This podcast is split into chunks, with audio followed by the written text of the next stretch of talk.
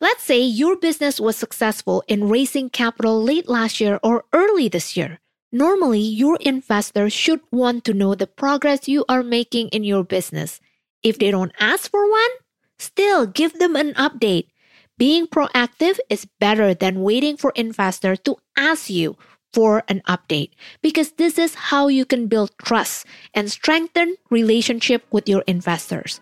After all, they believe in your vision and give you the funding. I always said the work starts after you receive the funding. Now it's time to show the investors what you have done with the funding and the impact on their investment to your business. But it doesn't mean you cannot change your plan as you presented on the pitch deck. It means if you change your plan, then use this mid-year update to show investors what have changed, reason behind the change, and what is the financial implication of those changes in your business. In this solo episode, I'm sharing three steps on how to perform mid-year financial review post capital raising.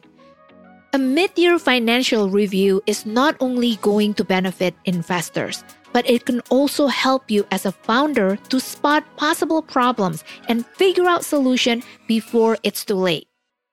You're listening to her CEO Journey, the business finance podcast for mission-driven women entrepreneurs. I'm your host, Christina Shahli. If you are new here, a big warm welcome. If we are not connected on LinkedIn, please reach out and say hi because that's where I hang out and share my business finance tips. If you have been listening to this podcast for a while and you are a regular listener, I want you to know I appreciate you.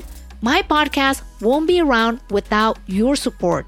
This is a free weekly show where my guests and I want to inspire you to balance between mission and profit, to create an impact in this world, and to achieve financial equality through your business. Here is step number one review and update the assumption used in the financial model. Normally, when you pitch to investor, you use certain assumption to build your financial model and you share the result on the pitch deck. Now that a few months have passed, it's time for you to update your assumption based on additional information you have gathered and the current economic situation. Some of the things you should update, for example, sales pipeline, expense pipeline, and capital investment pipeline. Normally, I would also suggest my client to take it a step further. Show a comparison between your initial model with the updated model and explain any variance. It is always beneficial to share possible issue as well and share your plan to solve those issues. This shows you are being proactive. Or perhaps your investor can suggest a better solution. It is a win win to share an update.